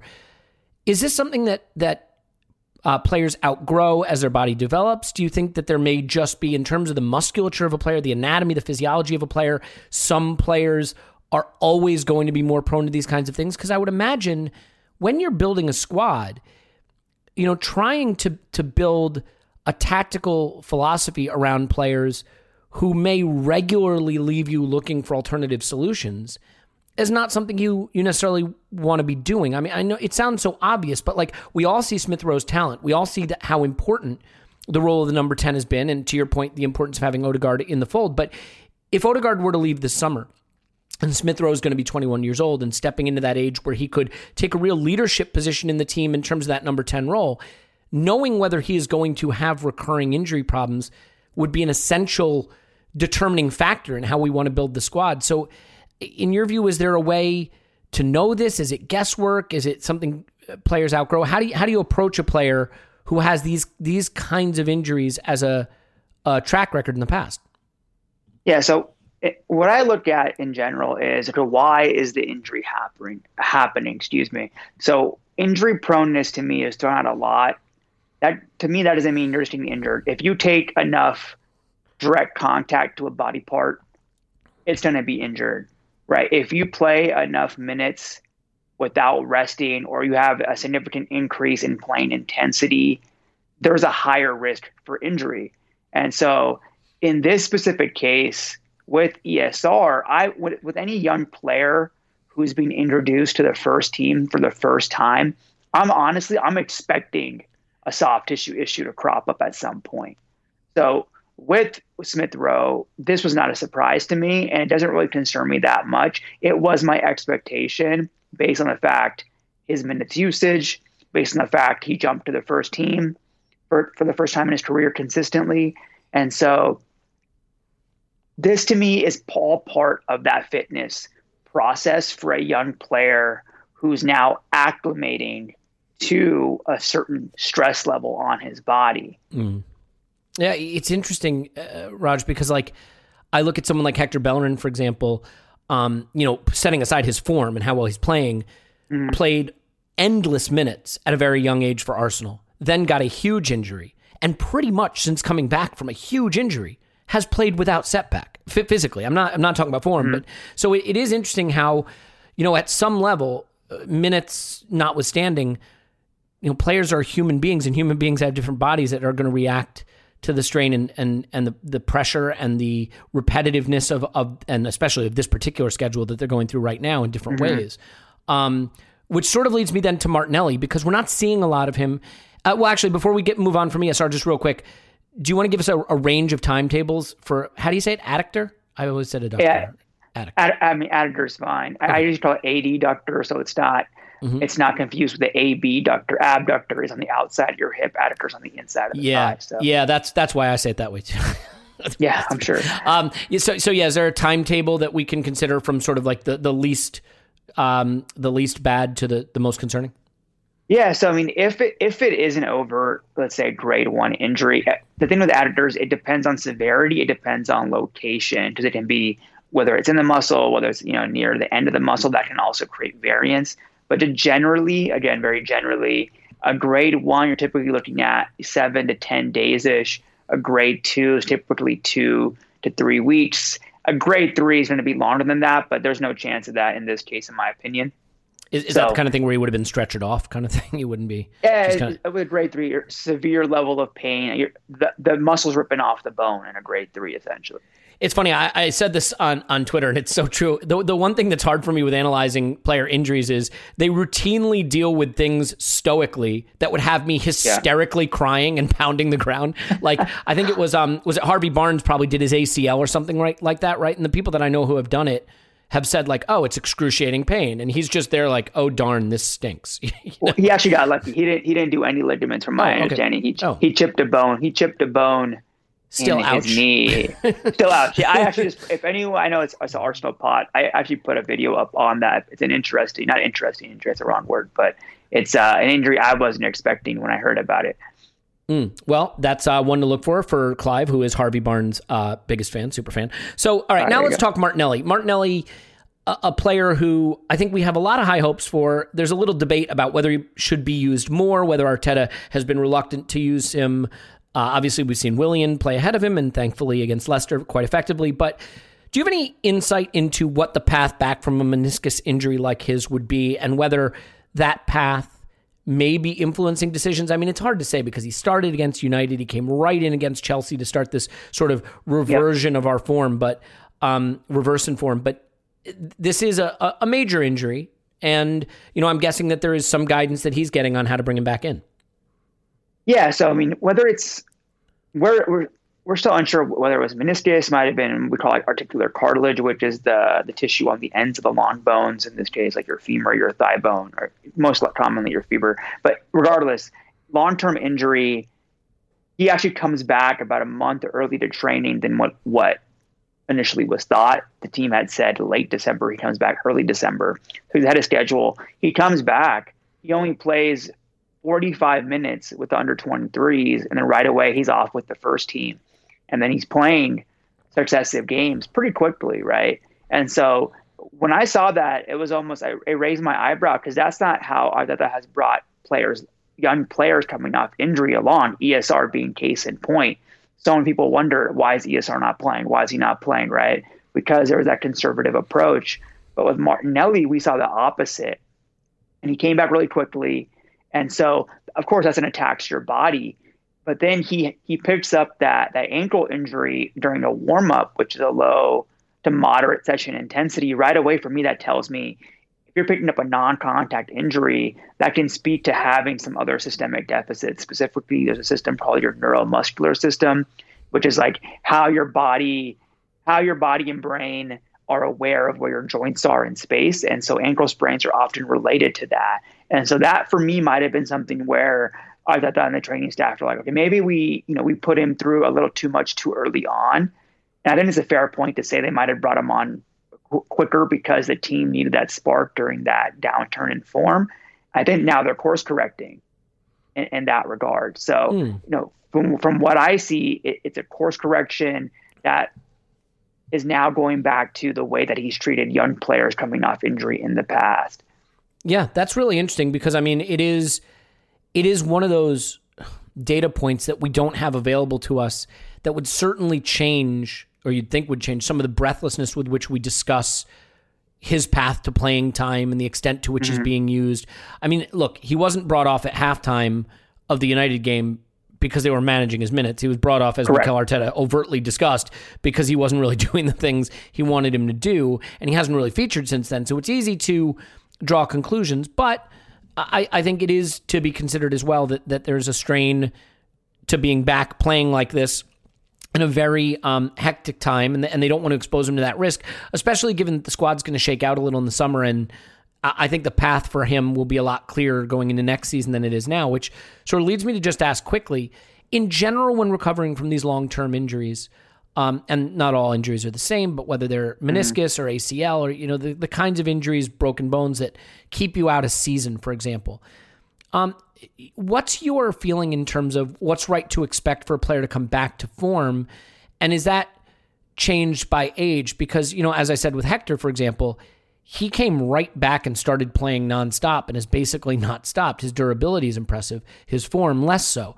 Um, Rob Holding came back, also has been pretty regularly available. I thought he was basically dreadful when he first came back and has yep. stabilized and I think reached a level that's more consistent with his talent subsequently. So is do you think the form thing is purely just a a player quality issue or do you think that it, it can be tied to the way the body recovers? Like with Hector, I think a lot of people are saying he's lost a step. And you know, it was sort of my understanding that with ACL recovery, for example, these days, that that's less likely to happen. But what the hell do I know? So I mean, is is is that an injury where there, there can be sort of permanent long term deterioration in, in what they're able to do? And might we be seeing that with someone like Hector Bellerin? Yeah, I mean, it is less likely to happen, but that doesn't mean that it's not precluded from everyone. Mm. And so, especially I think in a for a player who relies heavily or used to rely heavily on pace, you tend to see that a little bit more, or you might, might be inclined to look for that a little bit more. So it's certainly possible.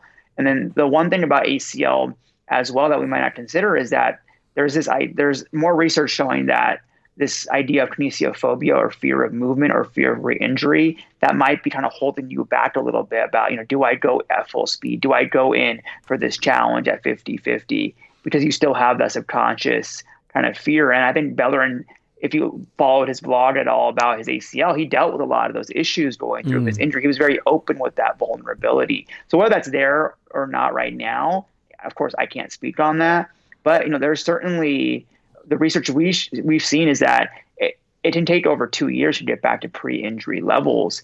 I think a great counterpoint to that is Holding, who hasn't, who honestly looks like he got faster a little bit. If you see hmm. him, the way he kept pace with Zaha, he kept pace, I think, believe with uh, Sterling, kept pace with Mane for a little bit, right? So he's actually been able to come back and he actually went through also he went through a hamstring injury and came back quicker than the timeline, and he's had no setbacks based on that, right? So those two guys can show a significant variance on return to performance. And to, to, your your first question about what factors can influence returning from injury, you know, age is certainly one because the more wear you have on your body, it can lead to then downstream effects. And also, secondly, we know there's, for example, there's a data showing that when it comes to injuries in and of itself, for example, hamstring injuries, every year you play football professionally, there's 30% chance for hamstring injuries. So huh. let's say you're coming back. Let's say you're coming back from an ACL, right? And then and you're older. Now you have compensation issues along your entire body. You have inherently increased risk for hamstring injuries because of your age, because that wear and tear.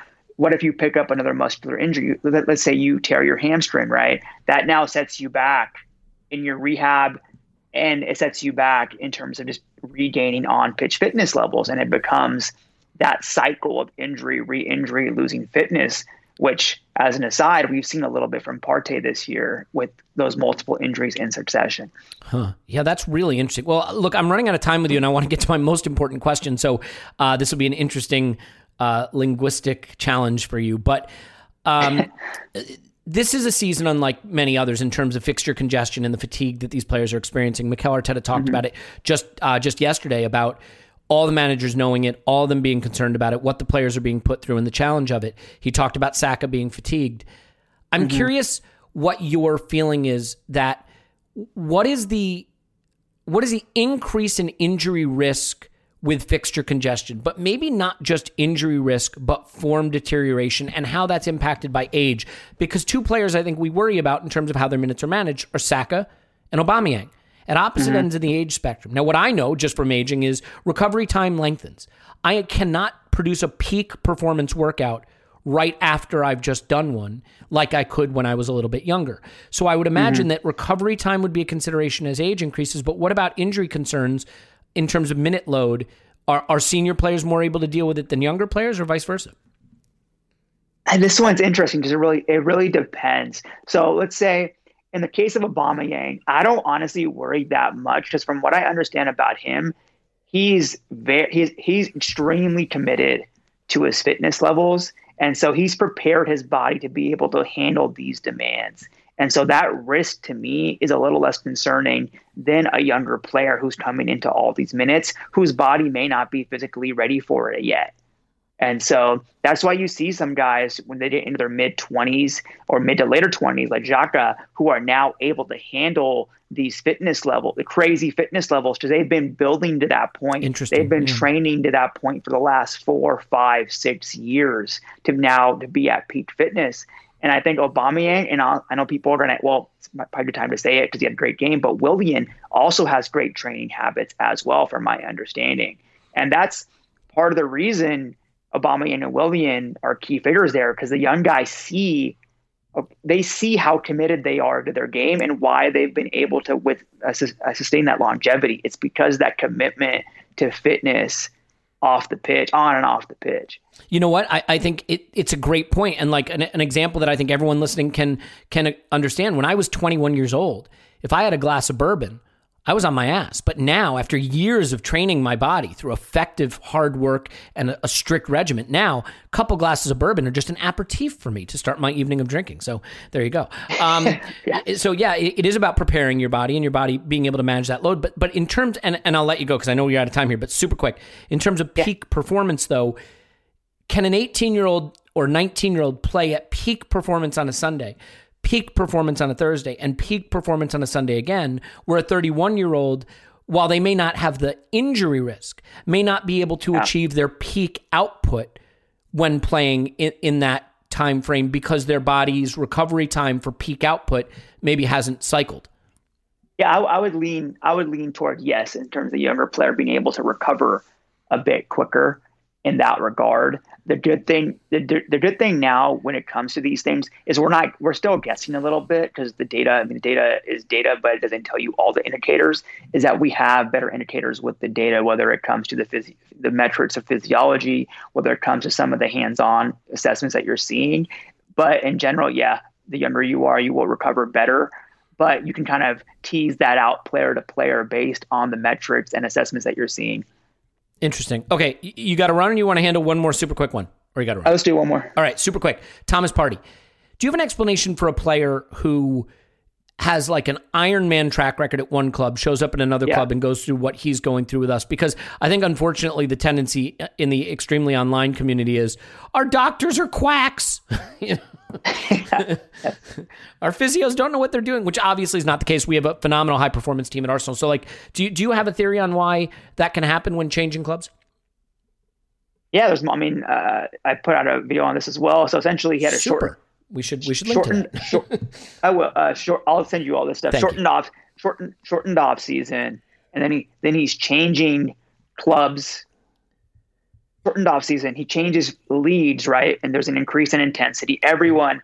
I don't mean to be like you know EPL centric, but every player manager says when you go to the EPL, there's a change in intensity, change in physicality, and so that's that's two. That's two issues right there. Thirdly, I thought I touched on this is that he was saying that Partey was almost trying to like impress and show that he was worth that transfer value, right? So maybe he's going, he's trying to overdo it a little bit in that regard, trying to, you know, trying to impress the club, his teammates, and show that he's that guy.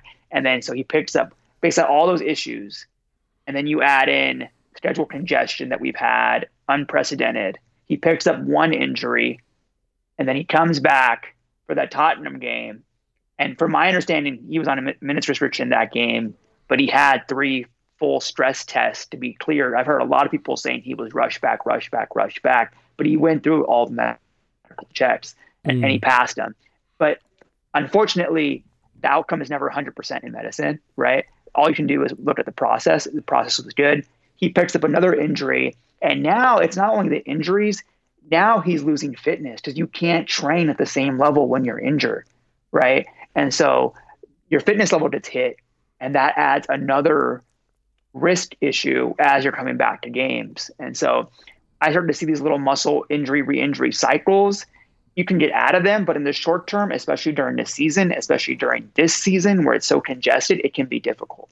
Yeah, interesting. You know, I think you hit on something there too. We just wanting to impress to to sort of justify your your price tag. That Partey by wanting to impress the fans and impress the club so much may have overextended himself and injured himself. Where someone like Granit Xhaka can play all the time because he's not trying to impress anybody with his performances. So there you go. I'm kidding. It's a joke. I'm kidding. I'm tapping out. I'm going to let you go. If you ran Arsenal, you run Arsenal. You're the lead lead doctor physio at Arsenal. Would you force Aubameyang to stop doing the front flips after his goals? I'd have to do a biomechanics full analysis and see how he's loading his body. the perfect doctor answer. There you go. That's Dr. Raj. You definitely want to perform, uh, perform. No, you don't want to perform surgery on him. You want to follow him on Twitter uh, at 3CB Performance, 3CB, like three center back performance, um, except without three center backs because we hate that system. It's never coming back. Dr. Raj, absolute pleasure. Thanks for letting me keep you over a couple of minutes, and I hope to do this again in the future.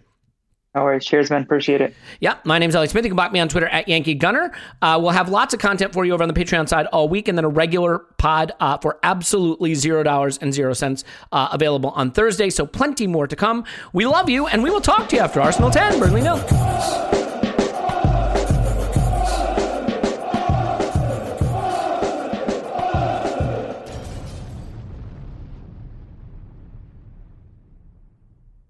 Everyone is talking about magnesium. It's all you hear about. But why? What do we know about magnesium?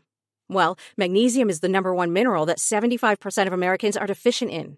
If you are a woman over 35, magnesium will help you rediscover balance, energy, and vitality. Magnesium supports more than 300 enzymatic reactions in your body, including those involved in hormonal balance. From functional medicine doctors to mental well being and female hormone experts, we all know that magnesium is the one mineral to improve all aspects of well being and health. But which one? Magnesium Breakthrough from Bioptimizers, the trusted choice recommended by leading experts with seven best absorbed forms of magnesium to ensure your body receives the support it needs for overall well being. Go to bioptimizers.com slash balance today and use code BALANCE10 for 10% off. Support your journey to wellness at B-I-O-P-T-I-M-I-Z-E-R-S dot com forward slash balance. Magnesium Breakthrough from Bioptimizers, your foundation to optimal health and vitality.